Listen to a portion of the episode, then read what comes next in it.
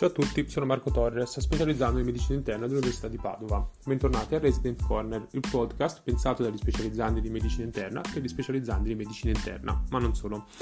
Oggi la dottoressa Malerba ci parlerà di anticoagulanti, in un episodio ricco di practical tips da portarci sempre nella tasca del camice. Buon ascolto!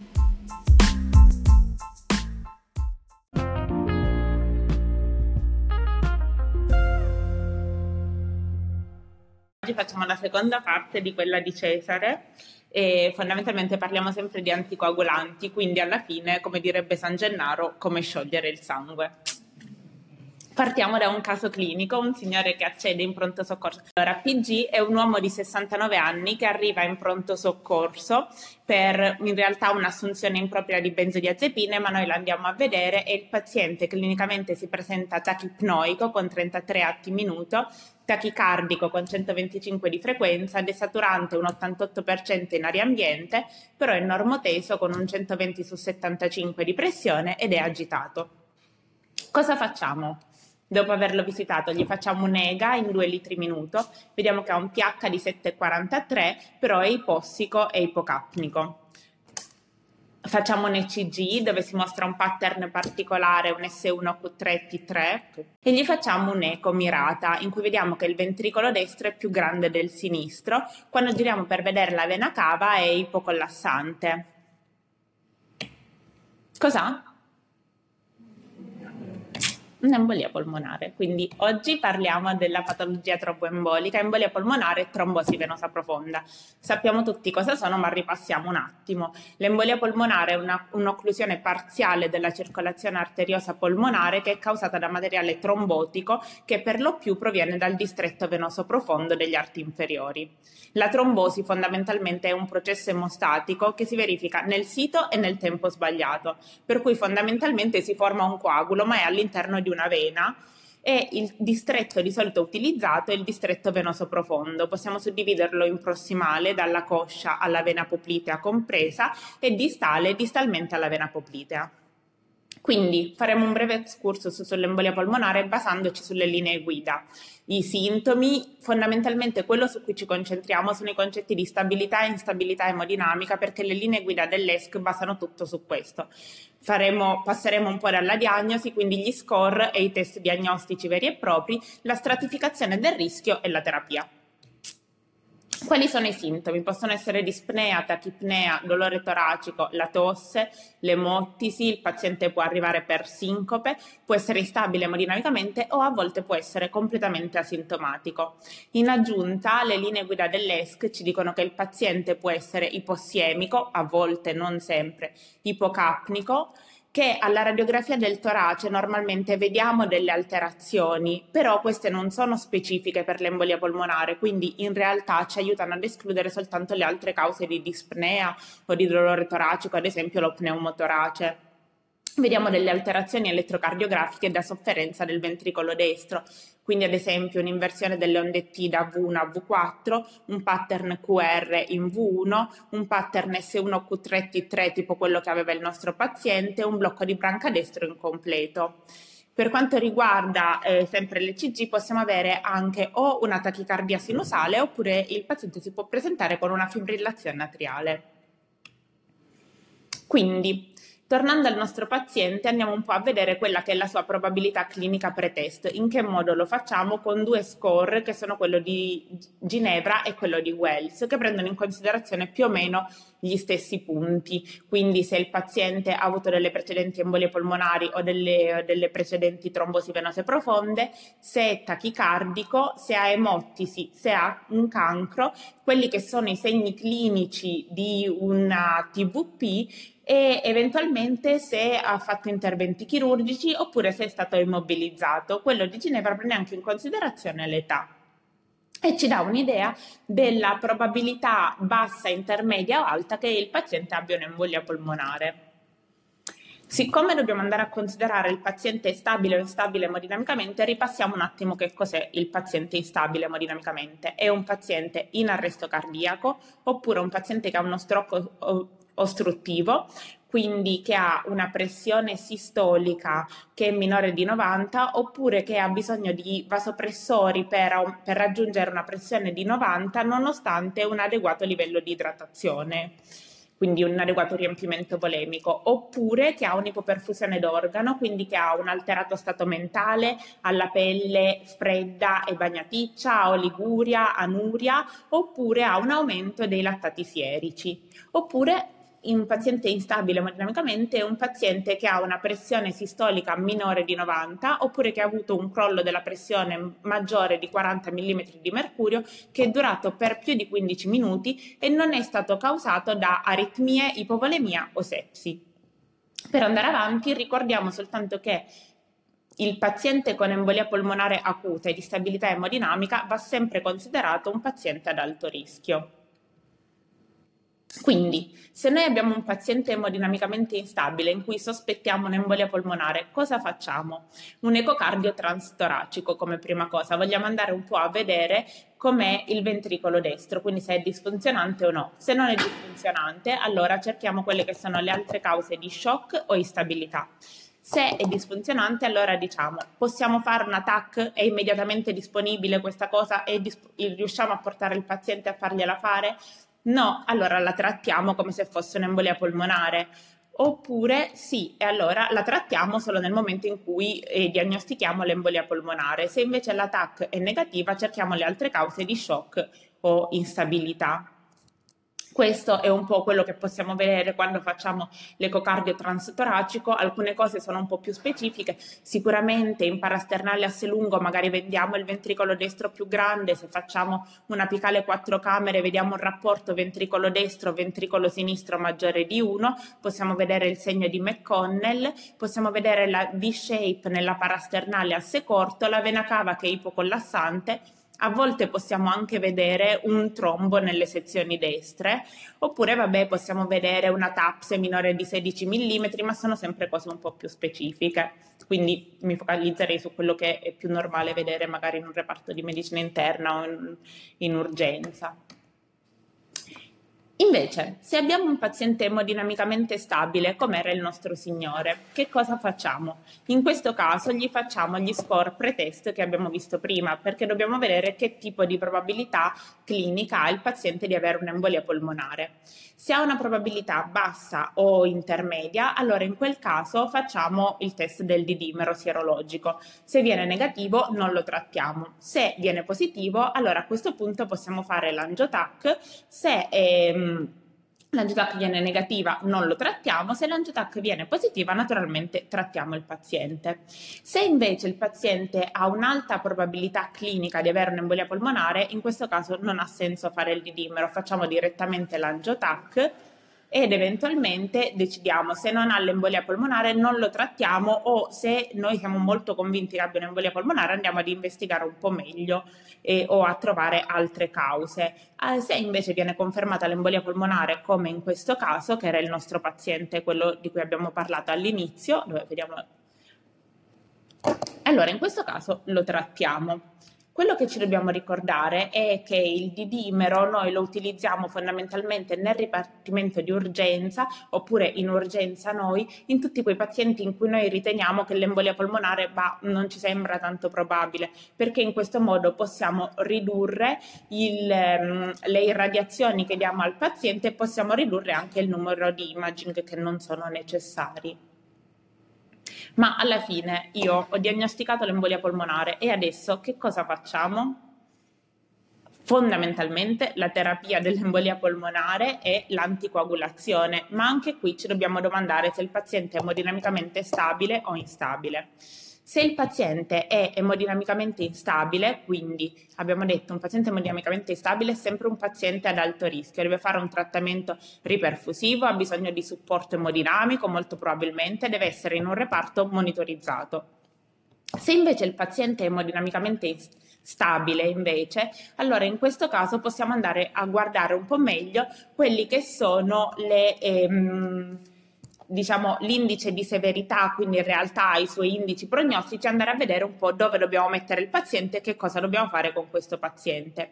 Allora, prima di tutto possiamo utilizzare il PESI, quindi l'indice di severità dell'embolia polmonare, per andare a vedere in base a specifiche caratteristiche se il paziente ha un alto o molto alto rischio di mortalità e questo lo possiamo fare sia col PESI che eventualmente con l'Estia, che poi vi ho messo alla fine nelle slide eh, il, i pesi di classe 3 e 4 oppure i pazienti con più di un criterio estia, quindi che per esempio hanno bisogno di ossigeno o hanno comorbidità oppure hanno bisogno di terapia antidolorifica, non possono naturalmente essere dimessi sono pazienti che devono rimanere eh, comunque in ospedale e che devono essere trattati. Quindi da una parte prendo in considerazione questo, dall'altro prendo in considerazione eventualmente le disfunzioni del ventricolo destro che posso vedere all'ecocardio transitoracico oppure alla TAC.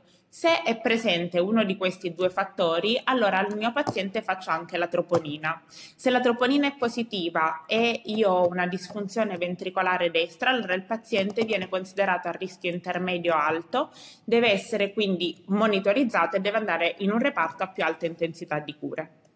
Se invece la troponina è negativa, allora il rischio è un rischio intermedio basso, il paziente deve essere ospedalizzato, sì, ma può essere ospedalizzato tranquillamente in un reparto che eh, non è monitorizzato. Poi focalizziamoci sul paziente che non ha né i criteri 1 né i criteri 2, quindi fondamentalmente che è un PESI 1 o 2, che, mh, mm, e allora andiamo a guardare altri fattori. Il paziente ha necessità di essere ospedalizzato? Ha un supporto sociale?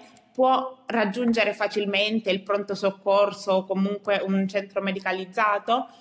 Se mh, mm, rispondiamo no a una di queste domande, allora il paziente deve essere comunque ospedalizzato.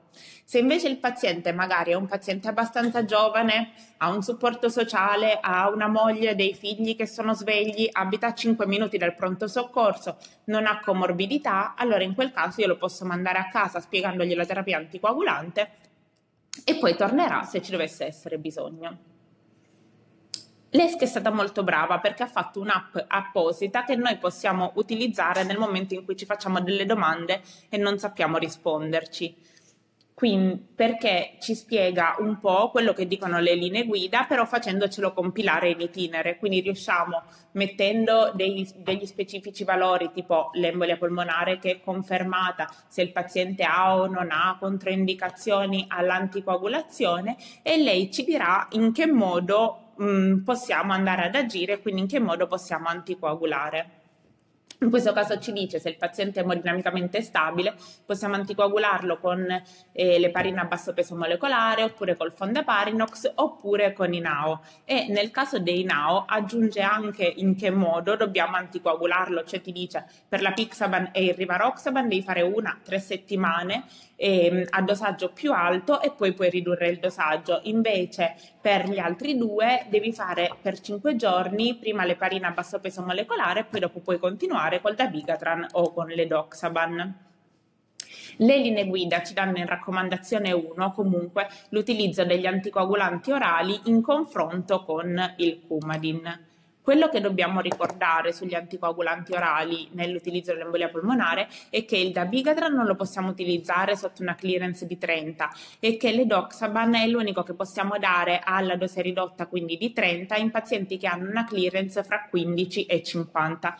Tutti quanti ovviamente non sono studiati con una clearance sotto i 15, e, e, fra i 15 e i 30 non ci sono molto, molti studi a riguardo.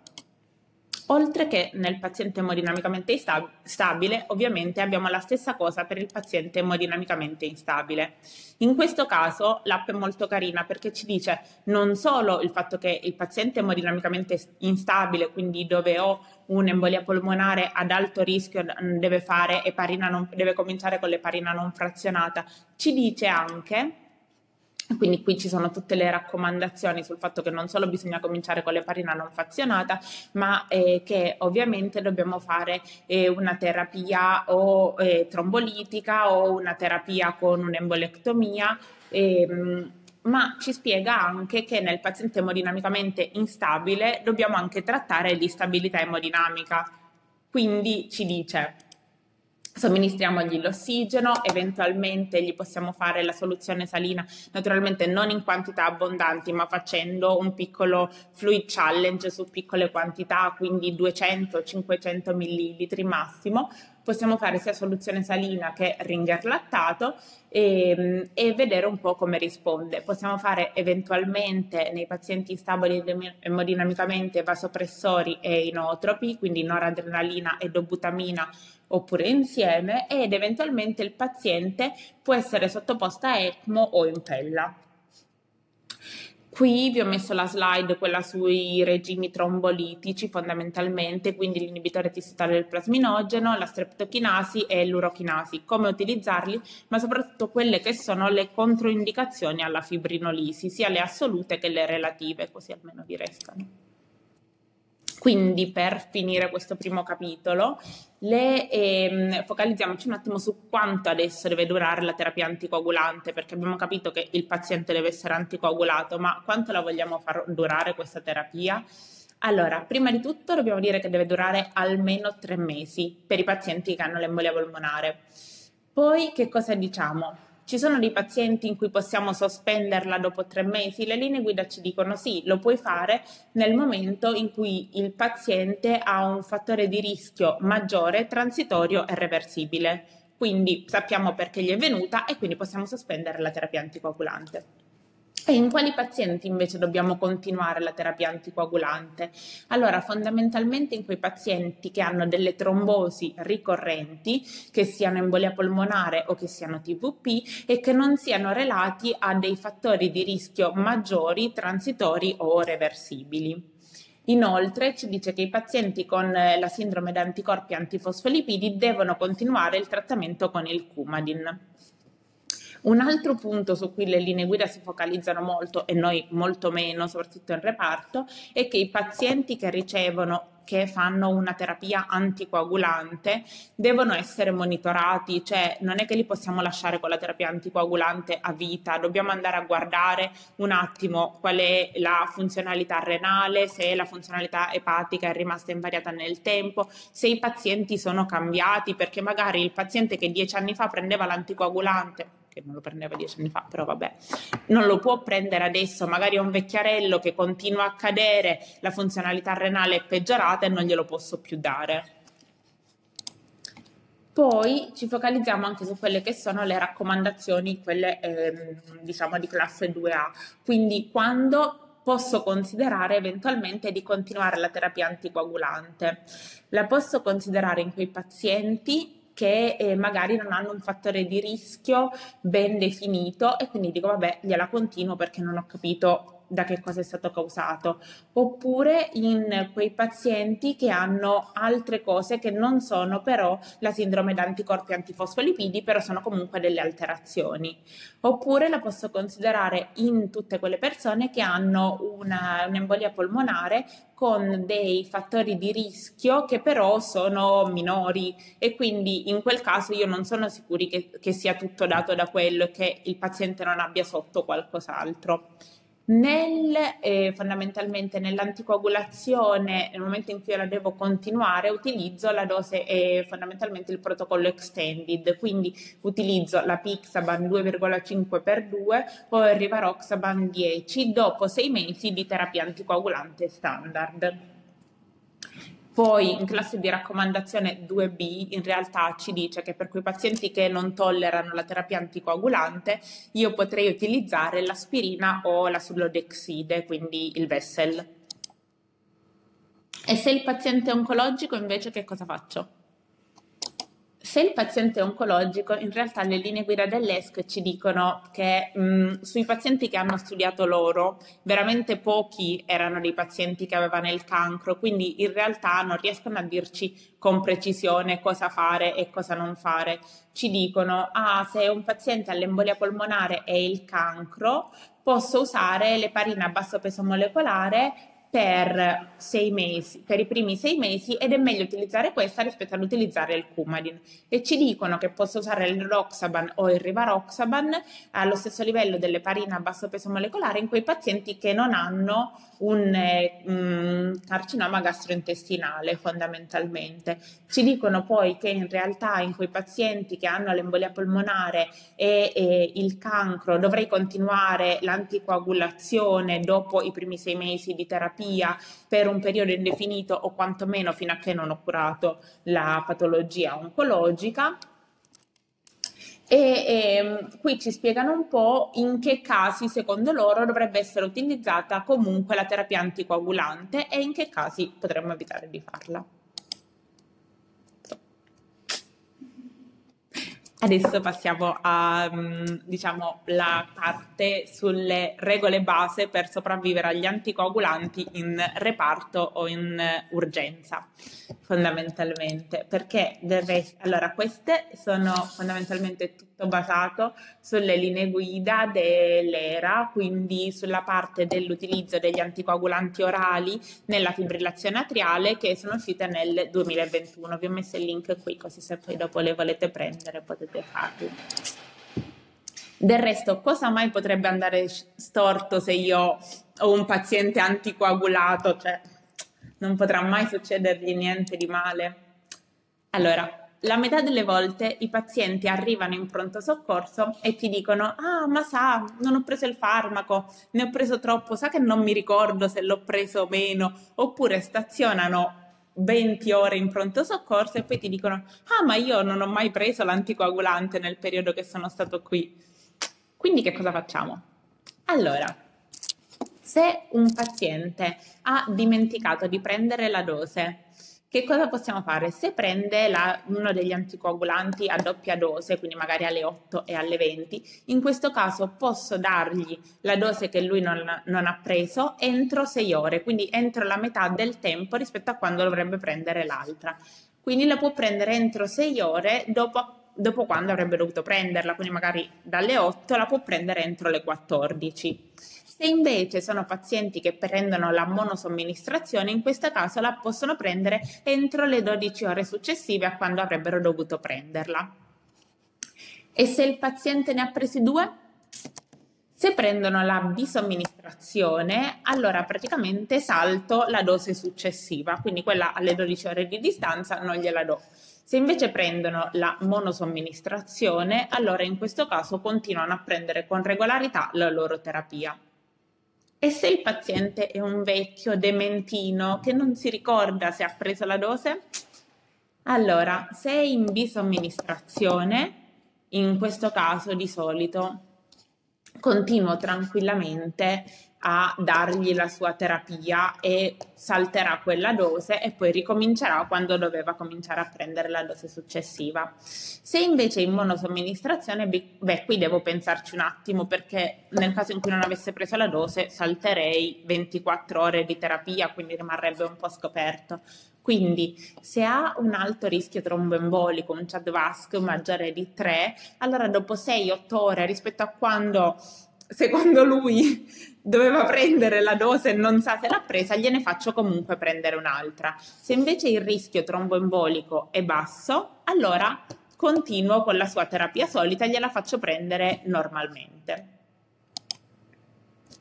Altro caso interessante che ci può capitare magari in reparto è quello di dover cambiare dai NOAC a altri tipi di terapia anticoagulante, che sia il Coumadin, che sia l'eparina, frazionata o non, eh, non frazionata, che sia eh, un altro tipo di NOAC. Quindi che cosa facciamo?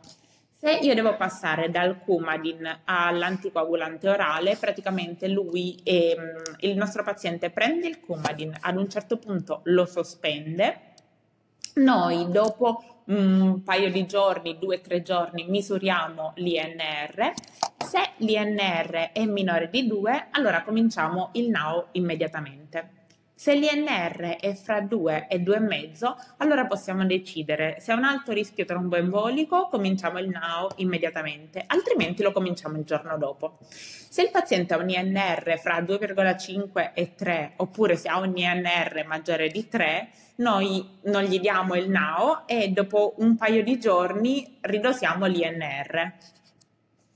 E se invece dobbiamo passare dal NAO al Coumadin, allora lui continua a prendere il suo NAO, ad eccezione dell'edoxaban che viene somministrato a dose ridotta, quindi mezza dose. E cominciamo a prendere, e comincia a prendere il Coumadin. Dopo circa 3-5 giorni, prima di prendere il NAO, gli dosiamo l'INR.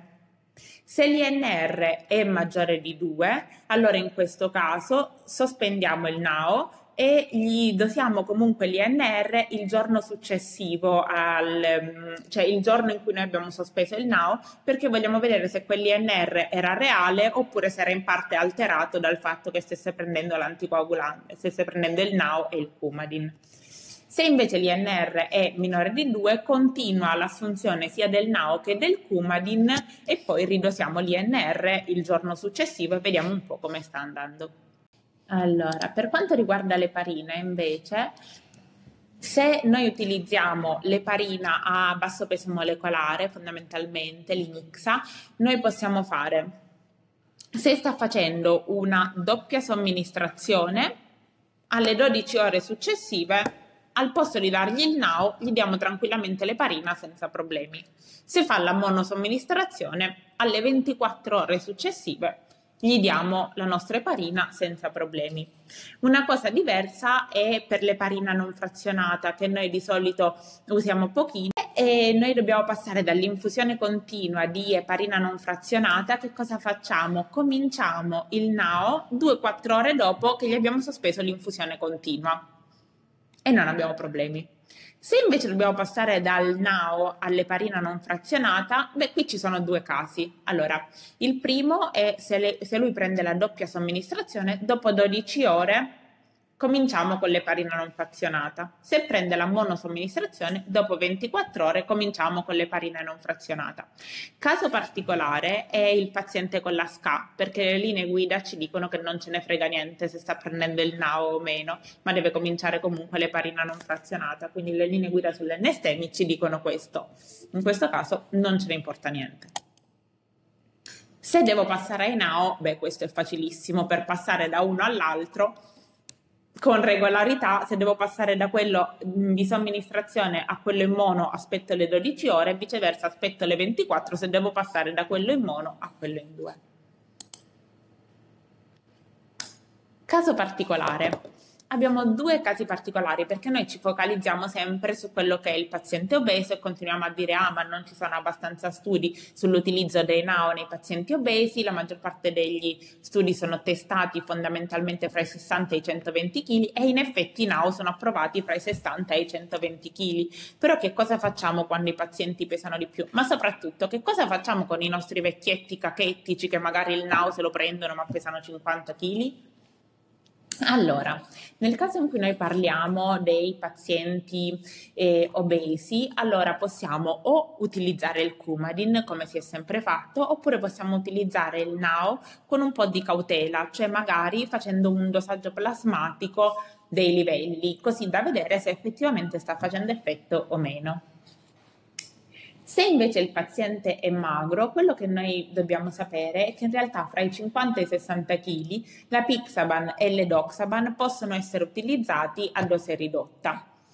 Il Dabigatran e il Rivaroxaban non ci sono studi, quindi in questo caso dobbiamo utilizzare i livelli plasmatici. Sotto i 50 kg in realtà gli studi non, non, esistono quasi per niente e comunque non vanno a studiare questa popolazione, quindi in questo caso o diamo davvero il Coumadin oppure anche in questo caso consideriamo i livelli plasmatici. Quindi, quando doso i farmaci? Quando devo fare i dosaggi plasmatici dei NAO? Se io ho un sanguinamento severo oppure che comporta un pericolo di vita, quando io devo fare un intervento chirurgico in urgenza Quando ho uno stroke ischemico in corso di terapia, e allora lì sì che voglio sapere se effettivamente sta prendendo il farmaco, ma il farmaco era al giusto livello nel sangue oppure non, c'era un'interazione farmacologica o qualcosa per cui in realtà non era così, oppure in situazioni particolari, quindi o le interazioni farmacologiche o come abbiamo detto il peso corporeo estremo, quindi troppo magro, troppo grasso, oppure un paziente che ha un'insufficienza renale cronica stadio 4 o 5. Un altro problema che ci si presenta un po' in reparto ma anche in pronto soccorso sono le procedure interventistiche. Allora, in questo caso che cosa faccio? Prima di tutto devo classificare le procedure in base al rischio di sanguinamento, perché in base a quello poi decido quando devo sospendere l'anticoagulante, perché ci sono interventi a minimo rischio, a basso rischio o ad alto rischio. Gli interventi a minimo rischio, come, come, ad esempio le estrazioni dentarie, cataratta, glaucoma, le endoscopie senza biopsie, le chirurgie superficiali, gli impianti di pacemaker o ICD, particolari studi elettrofisiologici, la coronarografia elettiva. Interventi a basso rischio sono quegli interventi dentari complessi, l'endoscopia con biopsie semplici e i piccoli interventi ortopedici, artroscopia, chirurgia della mano e chirurgia del piede. Le procedure invece ad alto rischio di sanguinamento ovviamente sono le procedure cardiochirurgiche, neurochirurgiche, gli interventi cardiologici complessi, inclusi la rimozione degli elettrocateteri, gli interventi di rivascolarizzazione arteriosa, anestesie spinali, epidurali, punture lombari, delle endoscopie particolarmente complesse, le RCP, chirurgie addominali, urologica, l'ortopedica maggiore e la litrotrissia extracorporea. Quindi, come sospendere il farmaco? Nelle procedure a basso rischio, quelle a minimo rischio, ci dice che posso farla dopo 12-24 ore dall'ultima assunzione del farmaco e posso ricominciare lo stesso giorno o il giorno successivo. Per quanto riguarda le procedure a basso rischio o ad alto rischio, prima di tutto le differenziamo a seconda che il paziente stia assumendo il dabigatran oppure a apixaban ed oxaban o rivaroxaban e, e, devo andare a considerare quelli che sono i fattori specifici in realtà del paziente, quindi l'insufficienza renale sì, ma quello su cui dobbiamo focalizzarci è che il paziente può avere delle caratteristiche individuali che sono l'età, il rischio di stroke, il rischio di sanguinamento, se ha avuto degli eventi cardiovascolari recenti, se ha delle comorbidità, quindi ad esempio un'insufficienza renale e se prende altri farmaci. E allora in questo caso posso sospendere la terapia 12-24 ore prima rispetto a quello riportato nella tabella e anche per quanto riguarda la ripresa dell'anticoagulazione, normalmente la dose piena del farmaco può essere ripresa 24 ore dopo un intervento a basso rischio e 48 ore dopo un intervento ad alto rischio. Però il consiglio è sempre quello di sentire il medico che ha fatto la procedura in modo da capire un attimo anche quanto la procedura è stata invasiva e quindi come procedere di conseguenza. Qui vi lascio, non ve la leggerò naturalmente, però ve la lascio, è la tabella in realtà per la gestione degli interventi a minimo, basso o alto rischio, sia in preoperatorio che in post-operatorio, senza considerare il bridging con l'eparina.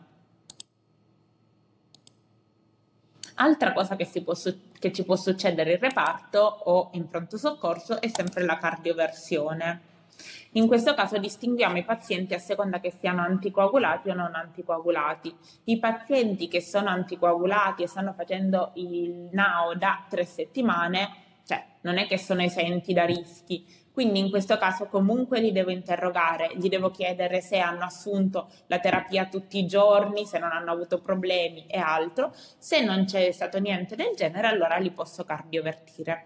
Ma se a me viene il dubbio che il paziente non abbia assunto la terapia tutti i giorni o che ci possa essere comunque un trombo a livello dell'atrio, allora in questo caso è sempre meglio escludere con un ecocardio transesofageo che ci sia un trombo perché se non c'è lo cardioverto senza problemi, sono più tranquillo io e più tranquillo lui, niente. Se invece il trombo c'è, allora in questo caso deve continuare l'anticoagulazione. E nel paziente non anticoagulato che cosa faccio? Se il paziente ha una fibrillazione atriale da meno di 48 ore ed è un paziente a basso rischio, allora lo posso cardiovertire tranquillamente. Se il paziente ha un rischio intermedio alto oppure la fibrillazione atriale comunque insorta da più di 12 ore, allora in questo caso le linee guida mi dicono aspetta, considerala come una fibrillazione che comunque ha una durata incerta o un'insorgenza da più di 48 ore. Riflettici un attimo, eventualmente vedi se vuoi fare un ecocardio transesofageo, vedi se ci sono trombi o altro, perché così sei tranquillo se non c'è niente lo cardioverti. Se no, pensaci un secondo che magari ti conviene tenerlo in nao comunque per tre settimane e poi cardiovertirlo dopo. Ok, ho cardiovertito il mio paziente. E adesso che cosa faccio? Cioè, nel senso, l'anticoagulante glielo do o non glielo do dopo che, lo, che, lo, che l'ho cardiovertito? Allora, se il paziente ha un CHAD-VASC maggiore di 1 negli uomini o maggiore di 2 nelle donne con un'FA parossistica o persistente, glielo do e andrà avanti con il suo anticoagulante. Se io ho un paziente che ha un CHAD-VASC di 0 negli uomini o di 1 nelle donne, una fibrillazione atriale che è insorta da più di 48 ore, e se lo fa per 4 settimane. In realtà, poi ci sono quei pazienti a basso rischio che hanno una fibrillazione atriale che è insorta da meno di 48 ore, e qui in realtà nessuno sa dirlo con precisione.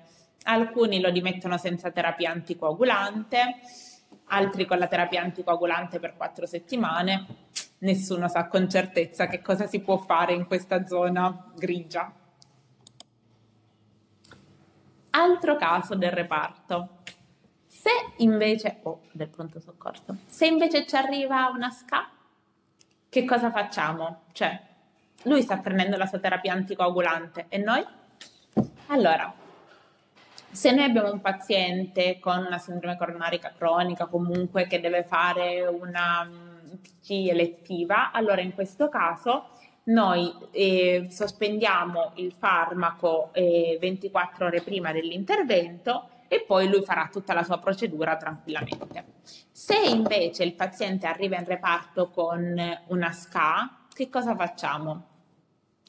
Ti dice stoppa l'anticoagulante, comincia, fagli il carico di ASA, poi vabbè nel caso dello STEMI continua, nel caso dell'NSTEMI che è quello che normalmente si verifica in reparto, in cui noi abbiamo praticamente un tempo che intercorre fra quando ci arriva il paziente e quando faremo poi l'angioplastica.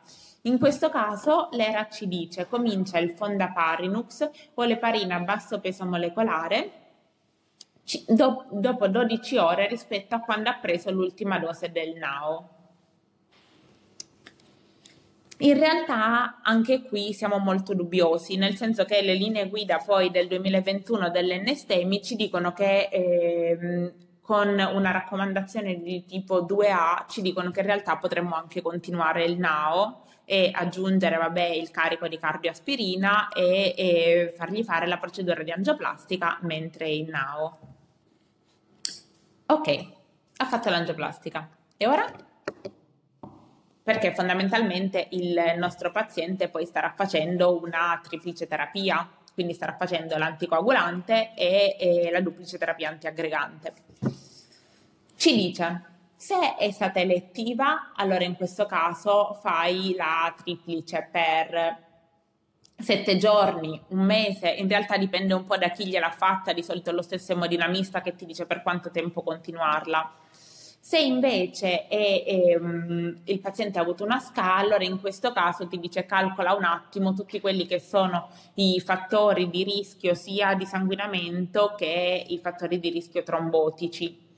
E le linee guida ci dicono, mi raccomando, eh, sta, il, il, tuo paziente sta facendo una triplice terapia, quindi devi stare attento a trattare tutti quelli che sono i fattori di rischio modificabili, come ad esempio l'ipertensione. Ricordati sempre di mettere la protezione gastrica nei pazienti che sono in duplice o in triplice terapia e fai dei follow up molto stretti per controllare tutti quelli che sono i segni di sanguinamento occulto.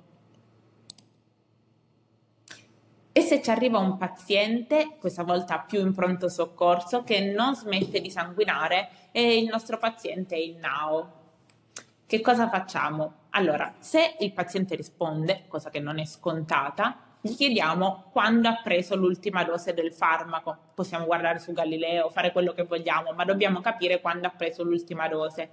Gli dobbiamo chiedere se prende altri farmaci, se prende farmaci antiaggreganti, se prende... Ehm, fans e dobbiamo fare dei mh, mm, prelievi, dobbiamo vedere un attimo la funzionalità renale, la funzionalità epatica, l'emocromo, eventualmente sicuramente un profilo coagulativo ed eventualmente andare a fare i livelli plasmatici del farmaco. Se il sanguinamento è stato un sanguinamento minimo, allora possiamo ritardare o sospendere la dose successiva, vedere un attimo che altri farmaci prendere ed eventualmente andare un po' a vedere se effettivamente deve assumere e può continuare ad assumere il NAO o meno. Se il paziente ha avuto un sanguinamento maggiore, ma è un sanguinamento per cui il paziente non è in pericolo di vita, allora dobbiamo, delle, dobbiamo attuare delle misure di supporto, quindi una compressione meccanica, se il sanguinamento è gastrointestinale, un'emostasi endoscopica oppure un'emostasi chirurgica. Dobbiamo sicuramente supplementare i liquidi che ha perso, quindi eventualmente sacche di sangue, piastrine, eventualmente possiamo utilizzare l'acido tranexamico e possiamo possiamo trattare tutti quelli che sono i fattori o tutti quei valori che contribuiscono comunque al sanguinamento. Ci ricordiamo anche che per il dabigatran possiamo considerare l'utilizzo dell'idracizumab oppure l'emodialisi se non possiamo utilizzare l'idracizumab. Se invece il paziente ha un'emorragia in um, una regione critica oppure per cui il paziente è a rischio di, di vita, allora in questo caso ci dicono per il dabigatran dai l'idracizumab, per gli inibitori del fattore decimo puoi utilizzare l'andexanet alfa, altrimenti se non puoi utilizzare questo utilizza il PCC a 4 o a 3 fattori. Ricordiamoci una cosa, che in realtà l'andexanet alfa, io qui vi ho messo come utilizzare l'idrocizumab e come utilizzare l'andexanet alfa.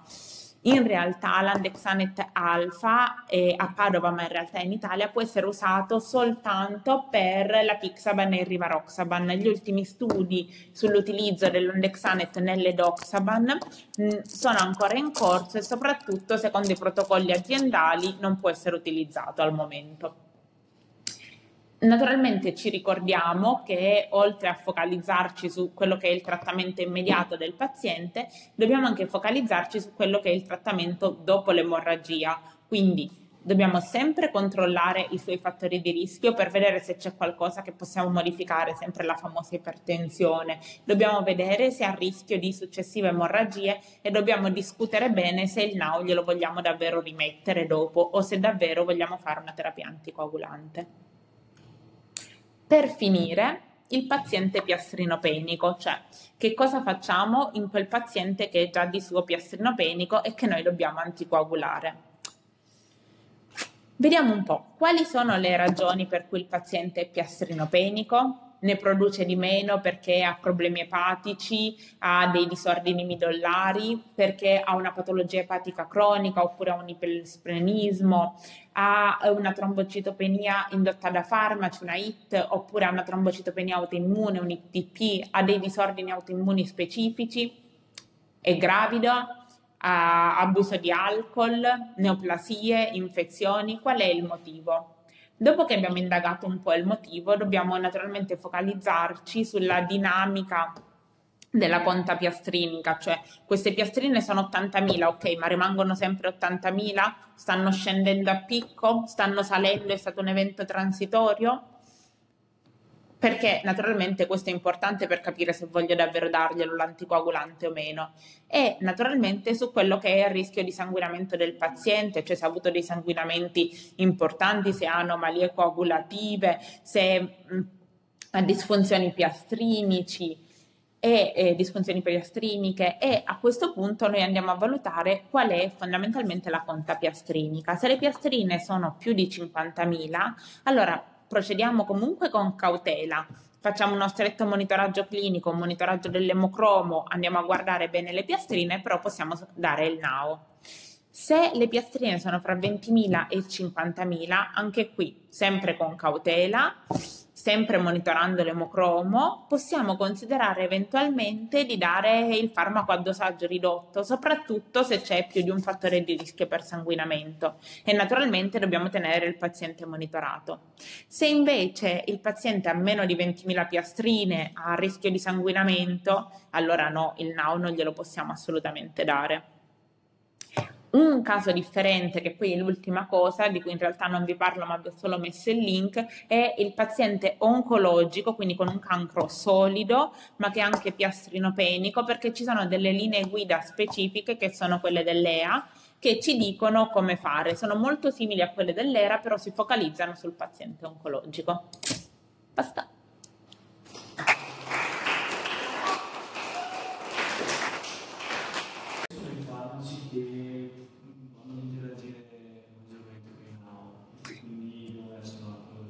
Allora, in realtà sono tipo quattro pagine piene di farmaci, quindi non ve li ho messi, ma sono dagli antibiotici agli antimicotici, passando per la metà dei farmaci oncologici quindi in realtà sono tantissimi e sono tutti iscritti nelle linee guida. Ogni volta che bisogna dare un farmaco nei pazienti in realtà in terapia anticoagulante bisognerebbe andare a guardare se interagisce perché tipo i nostri pazienti che hanno 10 farmaci sicuramente qualcuno di quelli interagisce. Quindi in realtà adesso l'idea di fare il dosaggio plasmatico per vedere effettivamente quanto agisce l'anticoagulante non è male e di solito nei pazienti oncologici che magari fanno terapia con monoclonali o farmaci specifici che non sono stati dosati, si fa sempre.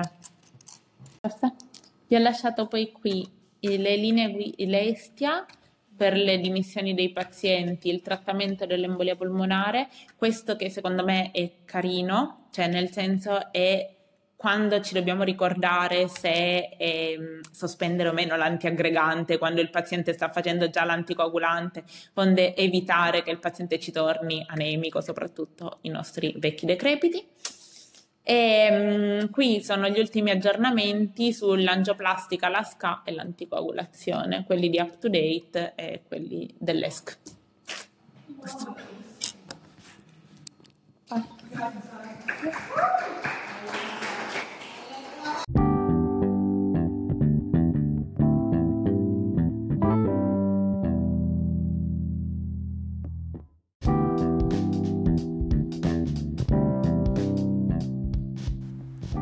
Grazie per aver ascoltato questo episodio del Residence Corner.